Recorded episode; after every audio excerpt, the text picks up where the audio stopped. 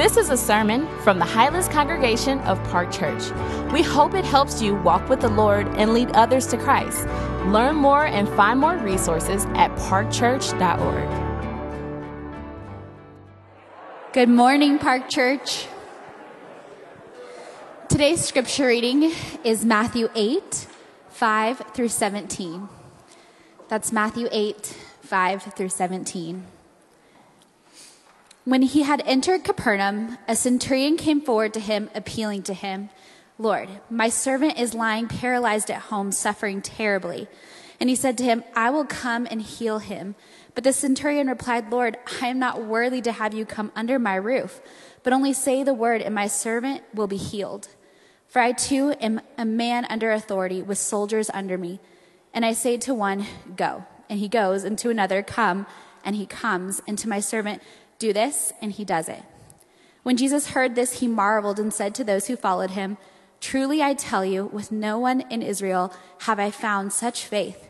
I tell you, many will come from east and west and recline at table with Abraham, Isaac, and Jacob in the kingdom of heaven, while the sons of the kingdom will be thrown into the outer darkness. In that place there will be weeping and gnashing of teeth. Into the centurion, Jesus said, Go, let it be done for you as you have believed. And the servant was healed at that very moment. And when Jesus entered Peter's house, he saw his mother in law lying sick with a fever. He touched her hand, and the fever left her, and she rose and began to serve him.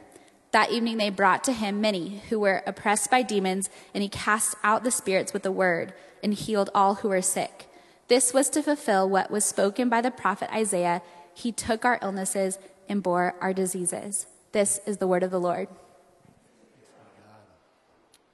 Amen. Well, thank you. Good morning, Park Church. So good to see you this morning. Glad you're here. I want to welcome everyone worshiping with us online. We are delighted you're here. My name is Chris, and I'm one of the pastors here at the church. And in just a moment, we're going to be looking at that passage that we just read. So have your Bibles open there to Matthew chapter 8, and we'll be looking at verses 5 through 17 in just a moment.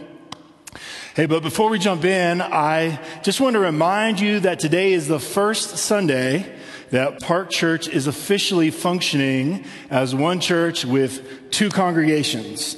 Right now, at this moment, 10 in the morning, the 10 o'clock service, our downtown congregation is worshiping at the Asterisk building. Uh, it's really, on, it's right on the corner of Park and Broadway downtown. And so we are really, really excited about that and want all of us, whether you're, thinking about or considering heading down there to, to make that your church home or staying here in the Highlands, I just want to encourage all of us to be praying for that and be praying that we would see this gospel movement happen all throughout the city. We're longing for it. We're praying for it. We desire uh, to see it happen. And so if you would join all of us in prayer for that, we would really, really uh, be honored that you would do that. So let's do this. Let's pray. Let's ask for God to speak to us this morning uh, through his word by his spirit. So let me pray for us. Father God, we come before you right now. We acknowledge that we are hopeless, helpless without you, that the, the reality is that we are alive right now is only because you have willed it. That means that you have purpose and meaning for our life, that, that we are here not by an accident, but by a divine appointment. And so, Lord, we would, we would ask then that you would speak to us. We've come to worship, to sing, to pray, to be in community with other brothers and sisters. But God, right now, we ask that you would speak to us through your word, by your spirit. God, give us ears to hear what we need to hear individually and then what we need to hear collectively as your church. And we pray this all in Jesus' name. Amen. Amen. I, want to begin this morning by reminding us of the context uh, for the passages that we are looking at this morning. Remember, Jesus has just finished up his most famous sermon that we call the Sermon on the Mount. Uh, that sermon stretched from chapter 5 all the way through chapter 7. So if you've been with us for a while, you remember we've been, we've been going through that for quite some time. And, and at the end of chapter 7, uh, at the end of the sermon, Matthew concludes the section this way. If you want to look over there in chapter 7, you can, verses 28 and, and 29. Notice how Jesus ends that, that section. And when Jesus finished these sayings, the crowds were astonished at his teaching. Now, this is Matthew speaking. When Jesus finished these sayings, the crowds were astonished at his teaching, for he was teaching them as one who had authority and not as the scribes. That's an amazing statement.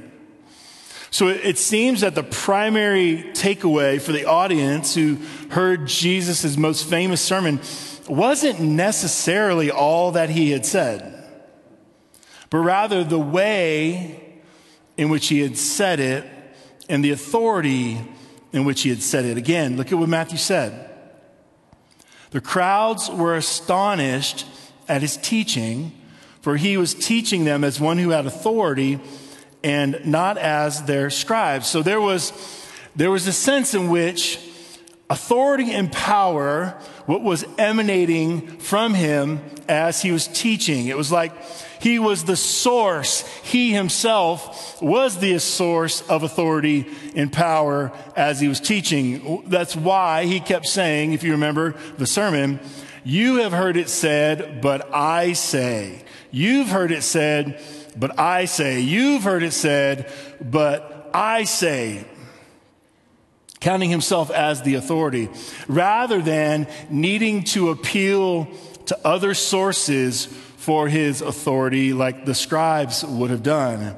And then immediately after that, Matthew shifts the scene from Jesus revealing his authority through words and through his message to revealing his authority and power through his actions, through the miracles we see happening here in chapter 8. So, as we jump in, I, I want to give us a, just kind of a guiding question, something to guide our thoughts today. Here's the question. If you're taking notes, feel free to write it down. Here's the question Why did Jesus reveal his authority through these miracles? Why did Jesus reveal his authority through these miracles? Why wasn't just his message enough? Well, let me give you three reasons. Three reasons from verses 5 through 17. I'm sure there are more, but we'll stick with three. That will take us long enough, all right? So let's just stick with three today. Number one, why did he reveal his power this way? To reveal who he was. All right? Jesus did these miracles to reveal who he truly was. Notice verse 17, if you would, with me. Look at how verse 17 sums up why Jesus healed the man with leprosy, why he healed the, the centurion servant, why he healed Peter's mother in law, and then at the end of this section, verses 16 to 17, why he healed all these people coming to him with various diseases, even some being possessed by demons. Verse 17 wraps it up, sums it up for us. It says, this was, Matthew said, this was to fulfill what was spoken by the prophet Isaiah. All right, so Matthew's about to quote the prophet Isaiah, Isaiah 53 4. And here's what the prophet said hundreds and hundreds of years before Jesus even showed up on the scene. says, He took our illnesses and bore our diseases. Now, in other words, Matthew is saying Jesus is the fulfillment of the Old Testament promise found in Isaiah 53 4 that when Israel's Messiah arrives, he will do exactly what we are seeing Jesus do in these healing miracles here in chapter 8. And the very first one to see it was the Roman centurion. All right. And remember, he's a Gentile. Don't let that be lost on you. We're going to come back to that in just a little bit. Let, us look at verses 5 through 9 to get started. Look at verse 5. It says, And when he entered Capernaum, all right, this is Jesus coming into Capernaum, which was kind of his base of ministry at this time. A centurion came forward to him, appealing to him. A centurion was a Roman soldier who would have had probably around 100 soldiers under his command. He comes to a Jewish religious leader and he's about to ask him uh, something for, for him to do something for him. Notice verse 6. He says, Lord, which is amazing. He calls him Lord. Here's a Roman soldier coming to a Jewish religious leader saying, Lord, he knows something about Jesus. My servant is lying paralyzed at home, suffering terribly. And Jesus said, I will come and heal him. That's typically how healings would happen, right? You would need to be in close proximity to the person who needed to be healed. That's pretty much always how Jesus did it. Normally, he would show up on the scene and, and touch them, and they would be healed. But notice the centurion's response. He says again, Lord, like he knows something about Jesus. He, he's not just a regular Jewish religious leader. He's not just a good teacher. Lord, I am not worthy to have you come under my roof but only say what? Say the word. Only say the word. He's acknowledging that, that Jesus doesn't even have to be in the room. He doesn't have to touch his servant. That Jesus is powerful enough over creation, over the natural order, over disease, over sickness to heal from, from some distance. Shows you his faith. Shows his understanding of the power of Jesus, the authority of Jesus. And he goes on to explain it. He understands authority. Why? Because he's a centurion. For, for, I too am a man under authority. So he had people over him, right? Ultimately, the emperor.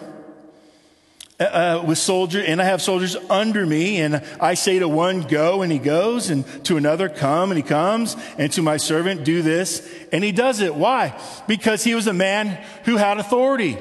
He could tell people to go here and go here and come here. Why? Because he had power and authority. So, so here the centurion understands, in a sense, why Jesus had the, power, the ability to heal. Why? Because he was Lord over all things. And he's, and he's acknowledging that. And then look uh, down to verse 13. And to the centurion, Jesus said, Go, let it be done for you as you have what? Believed. And at that moment, the servant was healed.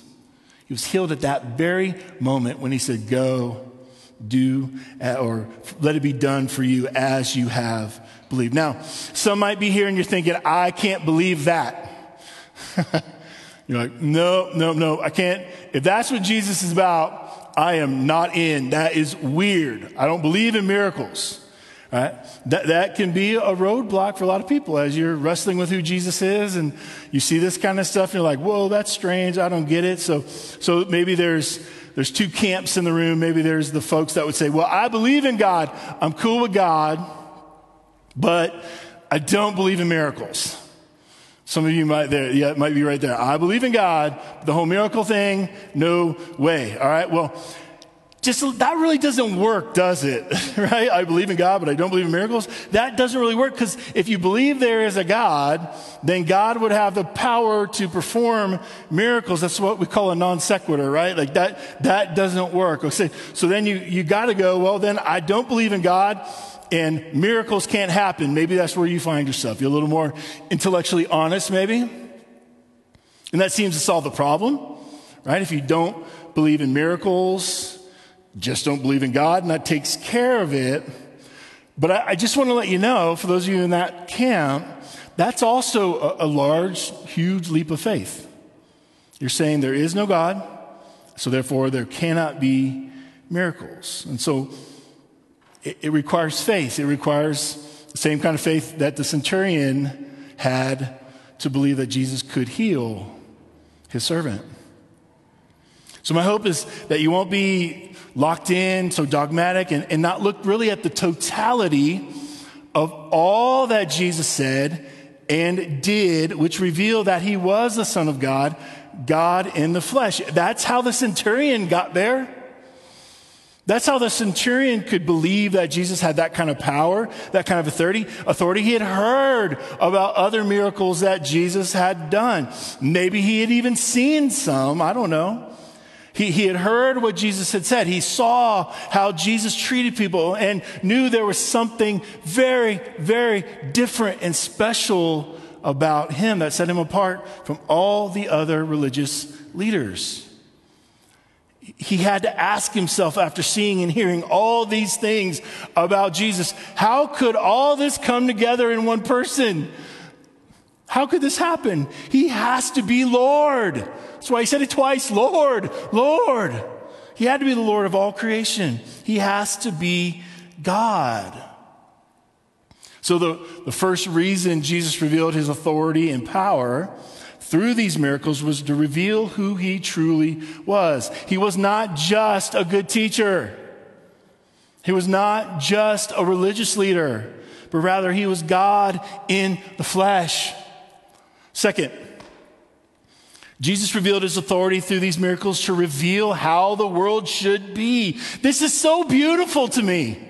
And, and we often miss this when Jesus does these amazing miracles and he heals people. What these miracles show us, what they reveal, is how the world is supposed to be, how God intended it to be. See, Jesus did not just show off when he did these miracles. It wasn't just like, hey, look at how powerful I am. Oh it was, it was more than that.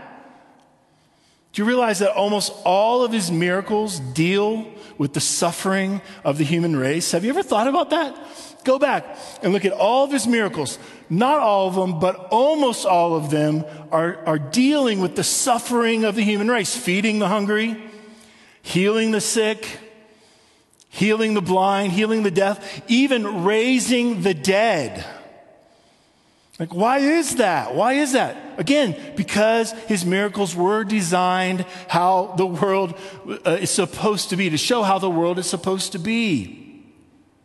And then they, they do that kind of two ways by pointing back to the past and pointing forward to the future. What do I mean by that? Well, his miracles point back to how it was before sin entered the picture, right? And, and how sin brought devastation and brokenness into creation. They point all the way back to Genesis 1 and 2 to the Garden of Eden when there was no sin there was no brokenness. There was no pain. There was no jealousy, no envy, no cancer, no war, no pandemic, no natural. Believe that. No pandemic. Amazing. Well, let's get back there. No natural disasters. Sin and sickness and disease were not part of his original creation. They are unnatural. Hear that. Sin and sickness and disease are actually unnatural. His miracles reveal that. Uh, Tim Keller said it this way Death, decay, and destruction are suspensions of God's natural order. Isn't that awesome? What a great way to think about that. Jesus' miracles are the only natural thing in a world that is unnatural, demonic, and wounded. Wow. Have you ever thought of his miracles that way? So, so, Jesus came to reveal how the world should be by pointing back through his miracles to how the world was before sin altered his creation. But his miracles also reveal how the world should be by pointing ahead to what the world will be like after he returns. This is the good news of the gospel. Christ is returning. Look at verse 11, if you would. Referring to the centurion's faith and how that's a picture that many, many more will believe. Verse 11 I tell you, many will come from east and west. That's also some of the Old Testament promises of when the kingdom of God is fully established. People from all over, all walks of life, all different ethnicities, all places will be coming to the kingdom of God, and they'll recline at the table with Abraham, Isaac, and Jacob in the kingdom of God. This is referring to the time in the future when Jesus will return to this world and make everything right. All that's broken will be renewed. That's the promise of the gospel. No more crime, no more death, no more suffering, no more tears, no more disaster, no more cancer, no more racism, no more war. You can read about that. I want to encourage you sometime today, grab a Bible, get uh, some time alone with the Lord, and read Revelation 21 and 22 and just meditate on it. and let that wash over you.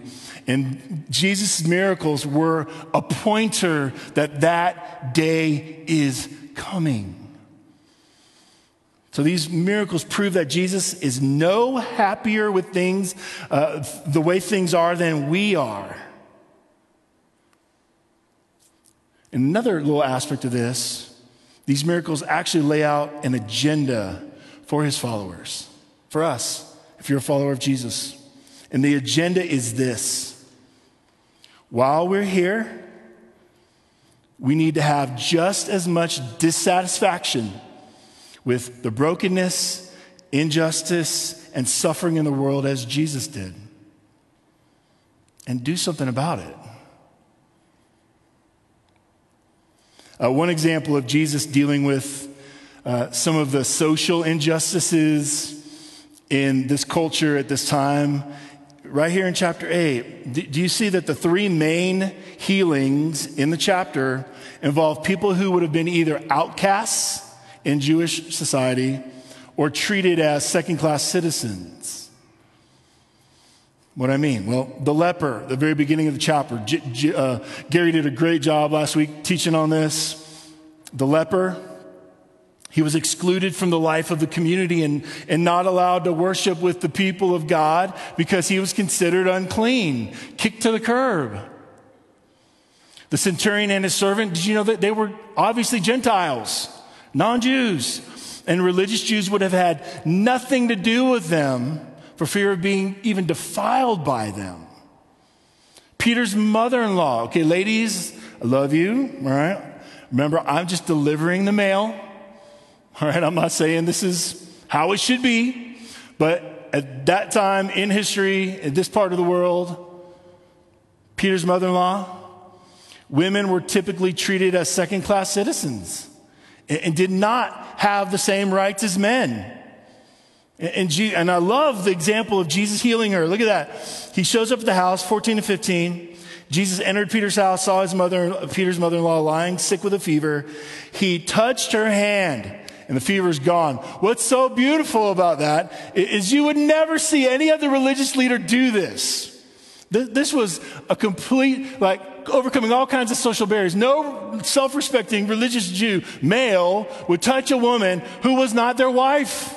And Jesus is like, I don't care. She needs to be healed. Like, he, he just went over all that and showed her that she's not second class. In spite of all that, Jesus, God in the flesh, paid special attention, did what he could to make things right. And that's what we are called to do as followers of Jesus. Jesus ministered in word and deed. There's a gospel message. And by the way, there's also a gospel ethic. Most of us as Christians are pretty good with the gospel message, not so great with the gospel ethic. Any amens? No, that's okay. It's quiet. All right myself included. I'm not pointing fingers. I'm talking about me. Man, I could give you the theology. I can give you the doctrine. I can give you the gospel. But does my life, I about to say my wife, like she'll let you know, my life doesn't always reflect that gospel ethic. But here's the deal one without the other is absolutely incomplete. Incomplete.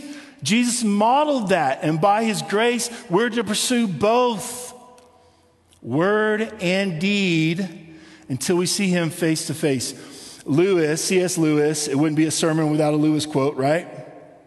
Lewis said, especially for the Wheaton grads, um, which is a lot in this church. Christianity is a fighting religion. This is Lewis. Now, some of you are like, exactly, that's why I don't want to be a Christian. All right, no. Hear out the quote. Christianity is a fighting religion. When we see cancer or a slum, we say that ought not to be. And we do what we can to make it better. Wow. That's Christianity. Dietrich Bonhoeffer said, The church is only truly the church when it exists for others. The church is only truly the church when it exists for others. And Jesus said something amazing in John chapter 14, verse 12. Jesus said this Truly I say to you, whoever believes in me, whoever believes in me, whoever's one of my followers, whoever's one of my disciples, one of my apprentices, whoever believes in me will also do the works that I do. And greater works than these will he do because I am going to the Father. Greater, not like more powerful, but greater because there's going to be more of us. He was only one, but there's going to be more of us. Right now, there are roughly a billion people in the world that claim to be followers of Jesus. So if all billion of us were on the same agenda to love the world in word and deed, think about what could be accomplished for the glory of God and the joy of all people. So Jesus ministered in word and deed, and that's how we are called to be in our neighborhoods, our schools, workplaces, families, apartments, homes. On the one hand, we're, we're called to humbly and respectfully share the gospel wherever we have the opportunity. And, and while we're doing that, we are also called to love and serve our neighbors whether they believe or not because that's how Jesus did it. So, Jesus' miracles reveal who he was, his miracles reveal how the world should be. They're, they're showing that, that God, through Christ, is putting the world back together. And last, his miracles reveal how he saved us. This is beautiful.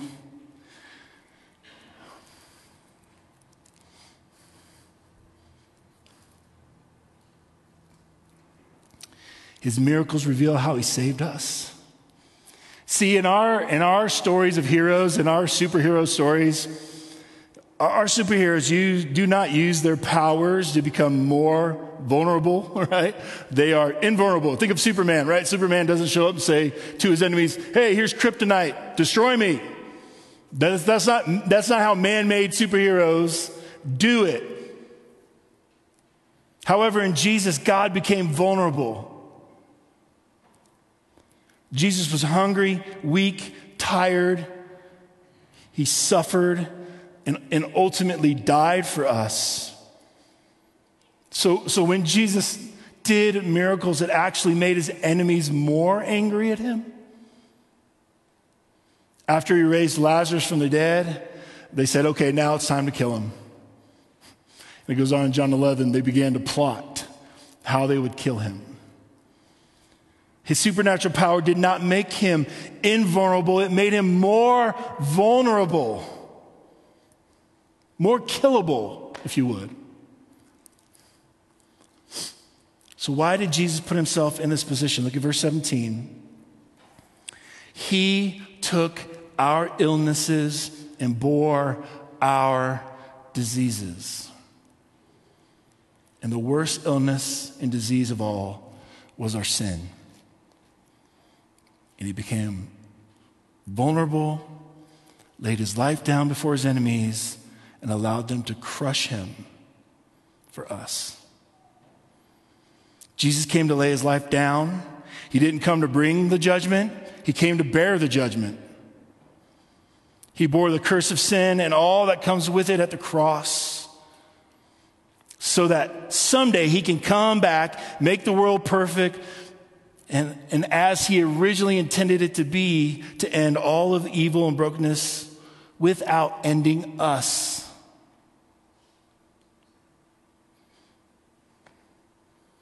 His miracles show strength through weakness, which is absolutely countercultural to the world we live in. Strength through weakness. He saves us by becoming weak. We get the power of God in our lives by becoming weak, by repenting, by saying, I need a Savior. I need forgiveness. And His miracles point to this in our lives. So here's, here's my last final thought. If you are not yet a follower of Jesus, I want to ask you to believe what you heard about Him today. Would you believe? Turn to Him and be saved today. If you're a follower of, if you are a follower of Jesus, I want to call you to serve the world like Jesus did.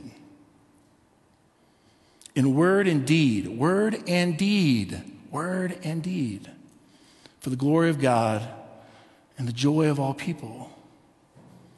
Let's pray. Father, we, we want to thank you for your word. It's challenging, it's convicting, but we're thankful. God, we want to be changed, we want to be transformed. We don't want to be the same people we were when we came in this morning. So, Spirit, I ask that you would meet us right where we are and speak to us. Show us what we need to hear from you. Transform us right on the spot. God, if there are things we need to, to change or repent of, God, give us the grace to do that.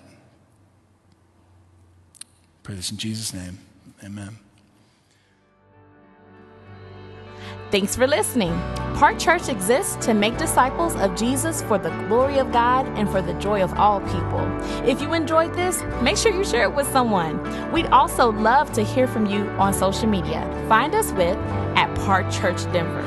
Lastly, more resources and info are available online at parkchurch.org. Peace and love.